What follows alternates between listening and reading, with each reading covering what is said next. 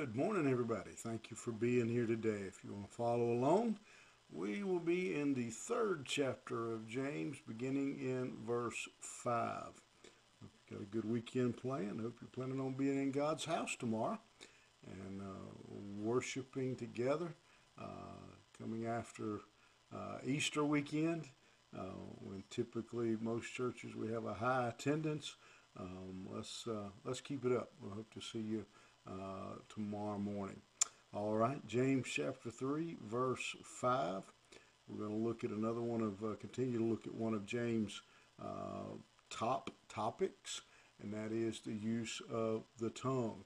Verse 5, he says, Even so, the tongue is a little member and boasteth great things. Behold, how great a matter a little fire kindleth, and the tongue is a fire, a world of iniquity. So is the tongue among our members, that it defileth the whole body, and setteth on fire the course of nature, and it is set on fire of hell. And so James, after giving us a couple uh, examples uh, of, uh, of a horse's bit, of the rudder uh, on a ship, uh, now he says those things are like the tongue. Even though the horse's bit, uh, the ship's rudder, are small. Uh, they can uh, have they they wield a lot of control. They're very powerful um, uh, elements, and so he says the tongue uh, is a little member. Uh, it's a small thing, uh, but it can cause a large amount of trouble. And I, I, can't help but imagine that everyone watching today, listening today, has learned that uh, in their life. Same thing he says uh, with a small fire, how it can spread and uh, start a forest fire. Uh, many times we see these uh, huge forest fires, uh, especially in the western part of the United States, um, just burning hundreds and hundreds of acres.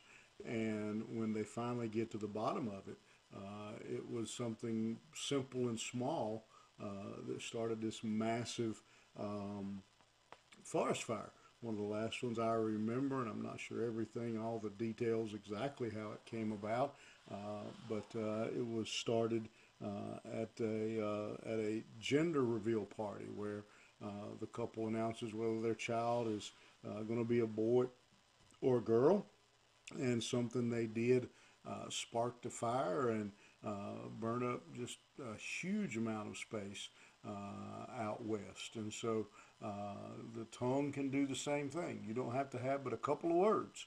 Um, and in short order, uh, you can have a huge uh, fire. Uh, marriages have been destroyed, workplaces, children's lives have been destroyed. Um, you know, people's character and reputations uh, have been destroyed. Um, wars uh, between nations uh, have been launched over uh, a few misspoken words. And so uh, James is reminding us here uh, again of that danger that that little tongue can get the whole body in trouble. He says it. he says it's. he says it defiles the whole body. Uh, that little thing can get um, uh, into all types of trouble. Um, words, uh, to think about how that how that passage comes true. Um, you know, many affairs uh, have been started by a few idle words uh, between two people. Um, crimes have uh, been committed because of a few words between uh, people.